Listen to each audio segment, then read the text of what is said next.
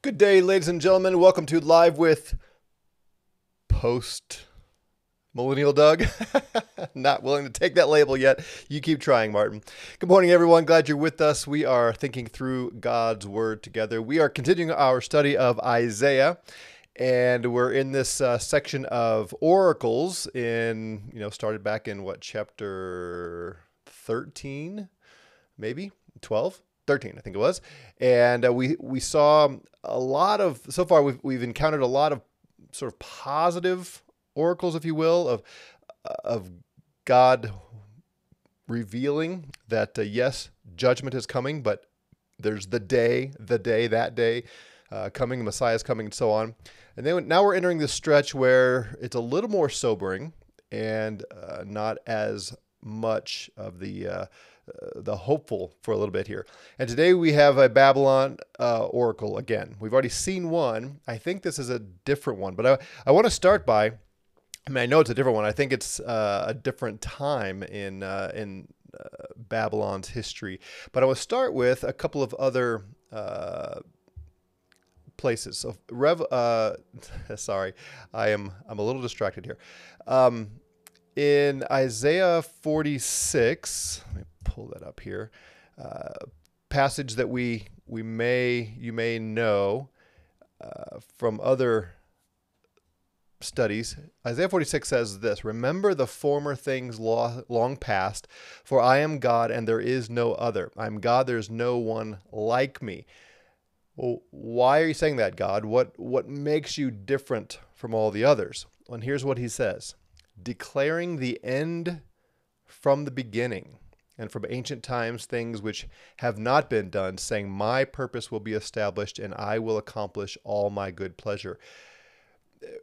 I don't know about you, but when I when I quote that, when I read that, when I think about that, uh, God saying, you know, this is why I'm the one true God, and you shouldn't trust the idols, and so on, because I can declare the end from the beginning. God knows everything. He's working everything together uh, according to his purpose, the counsel of his, will, and, and those kinds of things, right? And we tend to think, I tend to think at least, about Jesus and the, the big picture there the, that he was planning for the, the birth, death, and resurrection of Jesus kind of thing. And that's, of course, true, and that is the big one. But we, we're going to see today there are everything, everything God brings about according to his purposes and his plan. He knows the future. That is comforting and it's amazing to think about. And I know uh, probably many of you would say you believe that and it might even talk about the omniscience of God and those kind of things.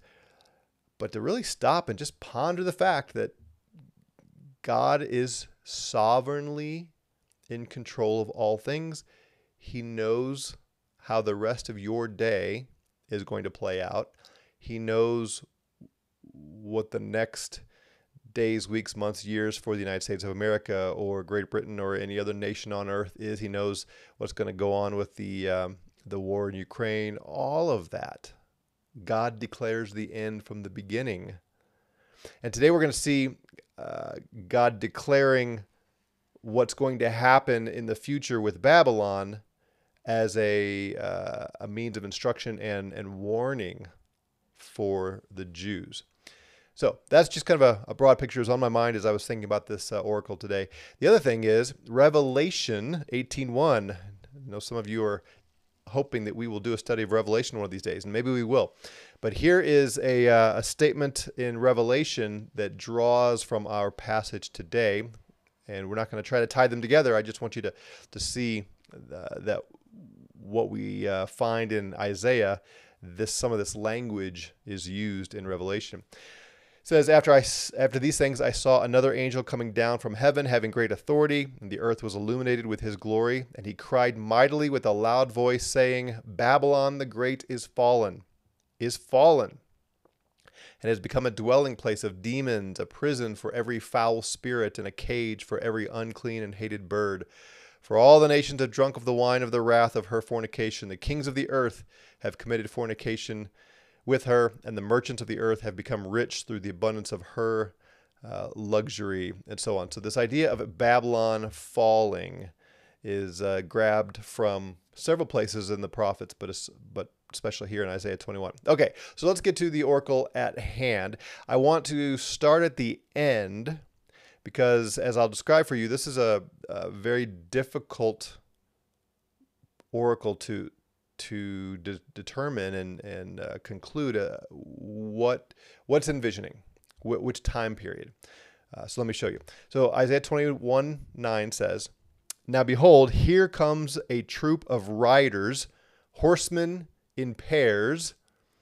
And one said, Fallen, fallen is Babylon, and all the images of her gods are shattered on the ground. So you see, uh, there's a there's this troop, right, horsemen here coming in pairs, and they have this declaration: Babylon has fallen, and they're telling somebody that all the gods, all the images, all the uh, the idols of Babylon have been destroyed. So that's that's how this vision ends. And then Isaiah says, "Oh my threshold, uh, my threshed people, my afflicted of the threshing floor, what I have heard from the Lord of hosts, the God of Israel, I make known to you." So that's interesting because the end of this oracle is Isaiah writing to a people, his people, who he describes them as threshed and uh, afflicted on the threshing floor. They've been beaten down. This is consistent with everything else that we've been seeing that God is going to bring judgment on Judah. And it's going to hurt. And you think if you know what threshing is, it's it's separating the wheat from the chaff kind of thing and and they used various means but you know stomping, uh, pounding, different ways to to do that. So it's going to be bad news for the Jews, but he wants them to know I, isaiah says i heard this the lord of armies the lord of hosts. He gave me this vision. He, he gave me this message and i'm making it known to you. So the question is why why is isaiah wanting judah to know this message so this is going to be as, as we've already seen this is going to be the fall of jerusalem uh, fall of babylon um, the question is which fall of Babylon? It's easy to think this is the big one.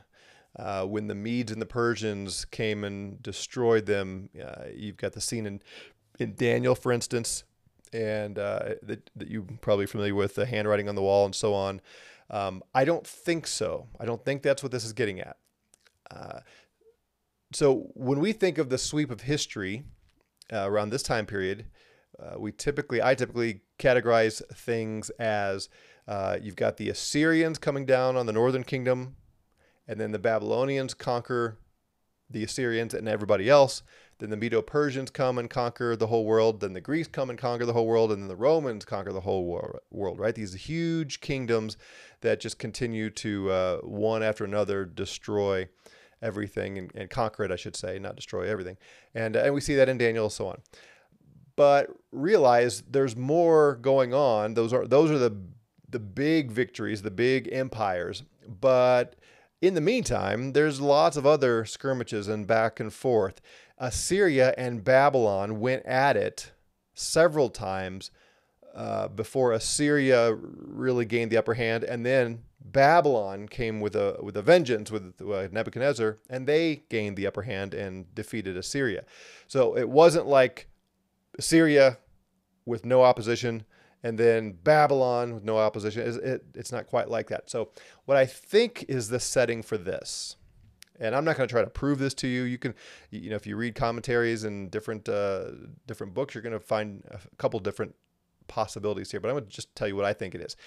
I think this is the time when Assyria is uh, is threatening, and Babylon before it becomes the Great Babylon um, is is still pretty strong at this point, and they are pushing back against Assyria, and everybody is trying to get alliances. We, we've seen this already with uh, Egypt, Assyria, Philistia, you know, the Judah, they want Judah, they want Israel, they all want these other nations to come alongside them and form a resistance to whoever is coming. So I think Babylon here is convinced that it can uh, overcome, it can, it can throw off Assyria and not be conquered by Assyria, and it is seeking the alliance of Judah to help uh, fight off Assyria.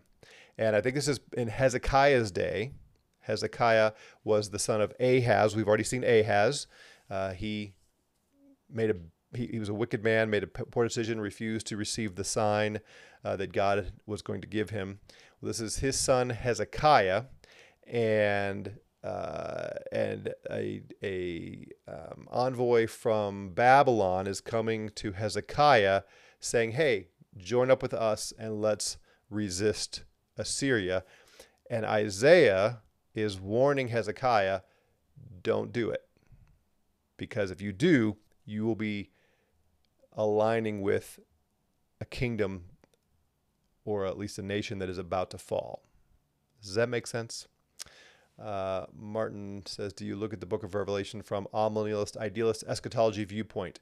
I am still sorting through my view of Revelation. So that's part of why we're doing the study because so many uh, passages in Revelation appeal to the to the prophets. And I thought, well, let's just go through and get a good handle on some of the prophets, and then we'll see where we land on Revelation. So yeah, I don't know. Uh, I I I mean, if you put a gun to my head and I was forced to to make a decision, um, I'm not Amil, so I wouldn't uh, I wouldn't go there.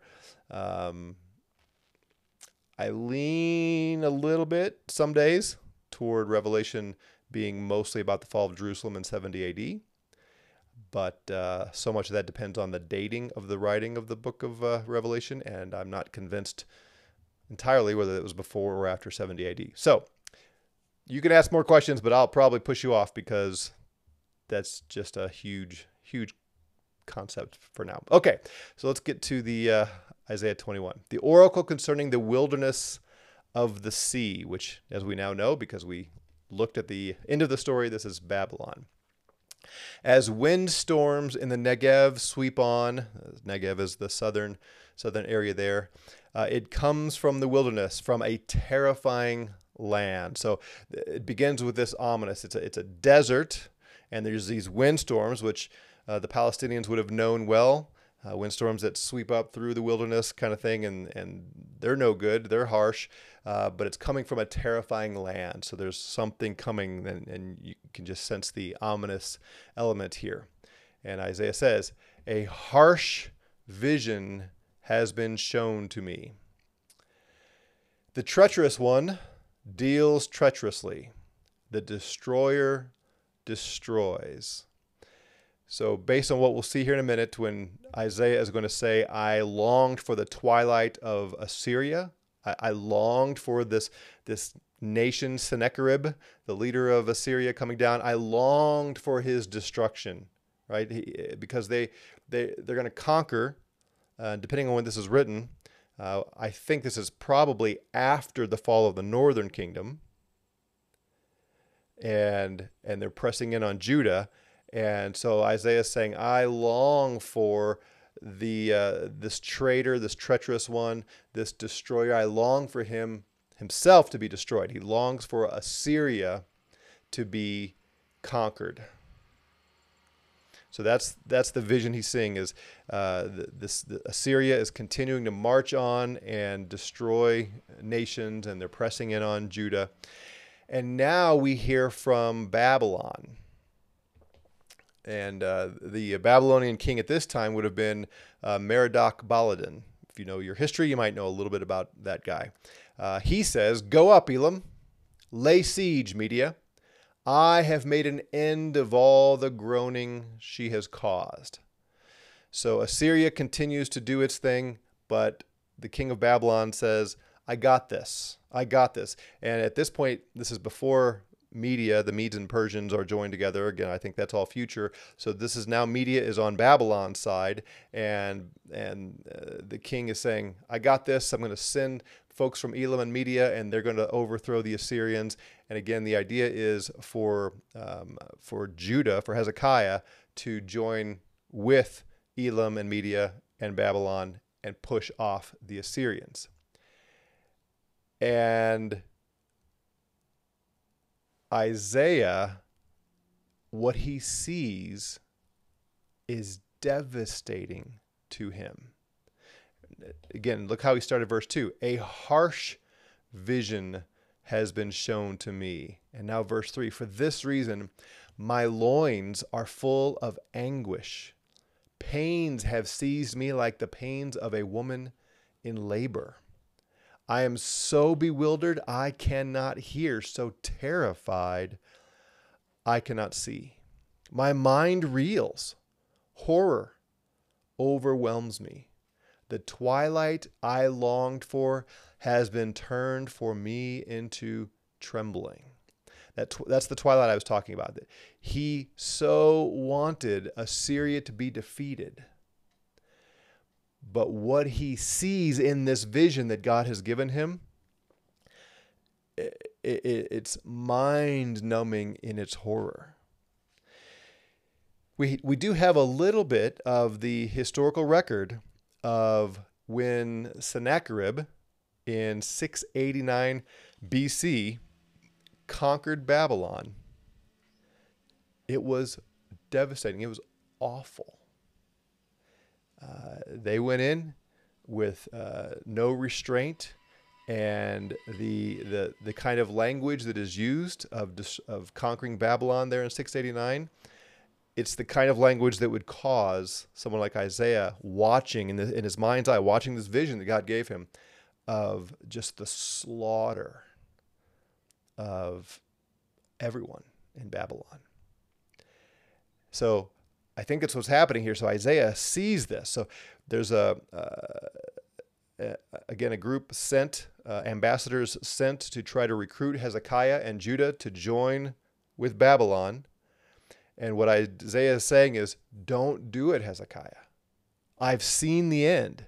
The one who declares the end from the beginning, he has shown me this is what's going to happen to Babylon. And as awful as Assyria is, you don't want to be aligned with Babylon because their end is coming and it's going to be horrendous. And what's happening back in Judah is they're inviting the ambassadors in and they're throwing this this party as uh, as uh, Merodach Baladan seeks to uh, to get them to join forces. Says they set the table, they spread out the cloth, they eat, they drink.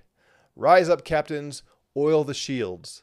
So uh, Hezekiah is entertaining this, and he thinks it sounds like a good idea to join up with Babylon and uh, they're having a big feast with the ambassadors and saying, "Yeah, let's let's do this. It's going to be going to be good."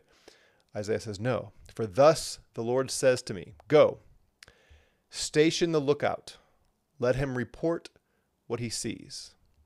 So again, this is Isaiah saying, "This is what I was told by the Lord. He, he gave me this vision, told me to to go set up a lookout." Uh, someone whose job it was to go up on a high place, and they were trained to look far and discern very quickly uh, what was coming. Remember, later on, we're going to see uh, this famous passage where uh, where it talks about the, the feet of the one who brings good news. And the image there is of this this lookout, this scout who's trained, and if they if the people ran a certain way, if the if the messengers ran a certain way, uh, it meant defeat. And if they ran light, light-footed and, and fast, it meant uh, victory and good news. They were bringing good news. The same kind of thing here. Go station that lookout, uh, a trained man who is bold and, and will speak truth. Because if you you want information you can count on, if you're a king and you you send in uh, reconnaissance uh, soldiers, you send someone on the lookout. You want what you right. You want the accurate information. If this is a strong nation that's going to conquer you, you want to know that if they are a weak nation. If they're coming in victory, you want to know that. If they're coming in defeat, you want to know that. So he says, go station the lookout. Go tell someone, go, go uh, send someone who will tell what he sees. And when he sees riders, horsemen in pairs, train of donkeys, a train of camels, let him pay close attention, very close attention. and see what what this parade is. Is this a parade of the conquered or conquerors? Then the lookout called, and interesting, literally here it's the one like a lion. So these again, these lookouts have to be bold and brave and willing to to say what they've seen. O Lord, I stand continually by day on the watchtower, and am stationed every night at my guard post. Now behold, here comes the troop of riders, horsemen in pairs, and one said, Fallen, fallen is Babylon, and all the images of her gods are shattered on the ground. O my threshed people, my afflicted of the threshing floor, what I have heard, Isaiah says, from the Lord of hosts, the God of Israel, I make known to you. So again, you see the uh, the warning here is don't side up with Babylon because she's going to be defeated. The leading back in pairs, the horsemen, they're they're coming back um, with uh, with these two groups, and and probably it's they're leading pairs of horses without riders, which mean they've killed everybody and now they're bringing uh, the, the, these extra horses back because they're going to use them now in their their army. So that's what I think is uh, is going on in this oracle. In which case we have here a a warning shot to God's people: don't side with Babylon. Now, pretty simple. Uh, again, I find this interesting on a couple levels. One is uh, there in the book of Revelation as uh, whatever the time frame, Martin, whatever time frame this is, whatever that's describing. Uh, again, we see this over and over and over again. The vision that John sees grabs images from the Old Testament prophets, and they're not. We're not to look at it like a direct fulfillment. That's not the language that's used in Revelation instead it's grabbing familiar um, events and and locations and people and objects and and grabbing them and now putting them in a picture that communicates some association with what they already knew from the Old Testament prophets. At least that's what I think is going on in uh, Revelation. So when John sees and hears the angel saying Babylon is fallen, there's some association with Isaiah 21 and other places, but it's not a fulfillment. I hope you can understand what I'm talking about there. Again, since we're not really studying Revelation, then uh, we'll we'll save that for another time. The other thing is God knows, and we we can take comfort in this as God's people. With all that's happening in our nation, that's all that's happening, uh, that's that's alarming. All the uh, the hard things. God knows. God's in control. God's working out his plan. And we can certainly heed the warning here don't make alliances with with the world, with evil empires, uh, even when persecution comes. Um, trust the Lord. Trust the Lord to care for His own. All right, so uh, we got done a little bit early here. Um, I, there's really nothing else that uh, I'm compelled to say about that. Uh, are there any lingering questions that uh, you have? I know Martin's going to want to go post mill or revelation. I'm probably going to deflect those at this point. Uh, any other questions about Isaiah or anything else we've covered in Isaiah? Or do you want to call it a day a little bit early? I'll give you just a, a moment here to, uh, to, to see because I know there's a slight delay, but it's okay to get done early too. Uh, I know we've got plenty of things to do going on uh, these days. Um, all right, I'm not seeing anything, and uh, you're probably typing just about the time that I log off. Your question will come through, but I'm going to take that chance. Have a great day in the Lord. Trust the Lord. Know that He's all in control of all things, and uh, we'll come back tomorrow and continue on with Isaiah. Take care.